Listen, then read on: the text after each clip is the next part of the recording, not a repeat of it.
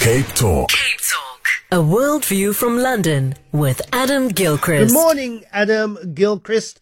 Uh, I'm I'm still in Springbok colours from well, I started on Friday because in South Africa we have this thing called Bok Friday. So you wear your Hmm. colours on a Friday and then you wear your colours on match day.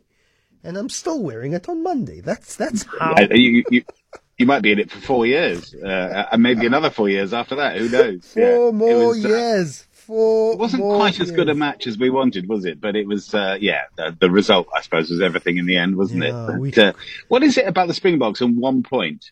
Do you only, only you only ever win by one point? Because What's that we, about? we went to the World Cup to make a point. Ah, That's it. You just need to make one made it point. several times.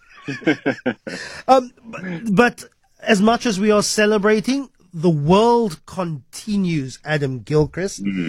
And um, it appears as if the Israeli ground assault into Gaza has now started, but at the same time, Gaza's aid raids, the United Nations reports mass food warehouse break-ins. That shows the desperation of the two million people in Gaza. Yeah, absolutely, it does. And aid, of course, is one of the key things at play here. And we say aid uh, uh, as if it's sort of some mythical kind of supply of who knows what. We're talking food and water and medicine. And 33 aid trucks arrived in Gaza yesterday.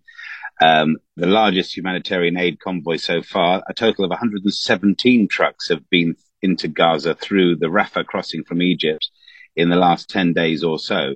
But the UN agency that deals with Palestinian refugees and the UN World Food Programme are both reporting a number of cases of aid warehouses being broken into, stormed, in some cases stripped of all supplies. We're talking tons and tons of food, flour, oil, etc.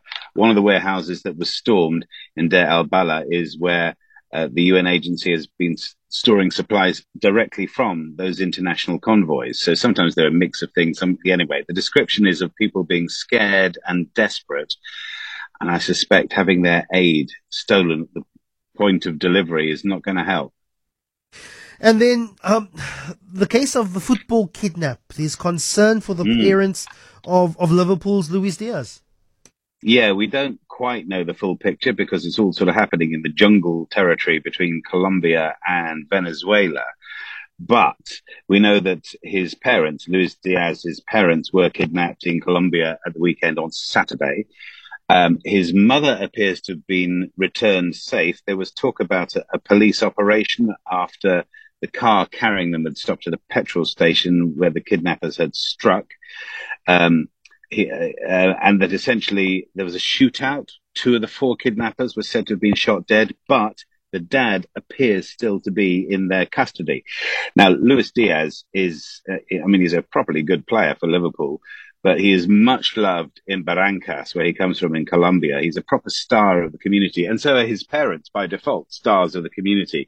So I suppose to that extent, the kidnappers must have just been thinking, aye, aye, there's money in there and went for them. It does absolutely look like it was a targeted kidnapping, not just a chance thing. So what happens next with dad? That is the question. And if he has been, as his thoughts, smuggled across into Venezuela, then of course it gets much more complicated. And then finally, free shows forever. It's a unique English theatre tokens being auctioned. I love this. I wonder how many other places in the world have done this, but this is a theatre that was set up in the 18th century. And when it was set up, it had 50 shareholders, five zero shareholders, and each one of them had a token for putting their money into the Bristol Old Vic in the west of England in 1766. And in exchange for investing, they got a token that allowed them to see every show for free. Now, from 1766, we fast forward to the present day. So we're well, well, we're well over 250 years later. It has been formally authenticated and now sold at auction, one of the original tokens, and sold uh, uh, over the weekend for nine thousand pounds, which is pushing 200,000 rand. That's an awful lot for a token to the theatre, except if you were young enough, consider you could go every day twice on Wednesdays and Saturdays, three times a day in Panto season. For as long as you have this silver token, you can absolutely get your money's worth. And I am thinking, I wonder if I want something like that at Old Trafford. Possibly not at the moment. Uh, or Lords. Possibly not at the moment. Maybe something for the Savoy Grill. Can you get a silver token for that?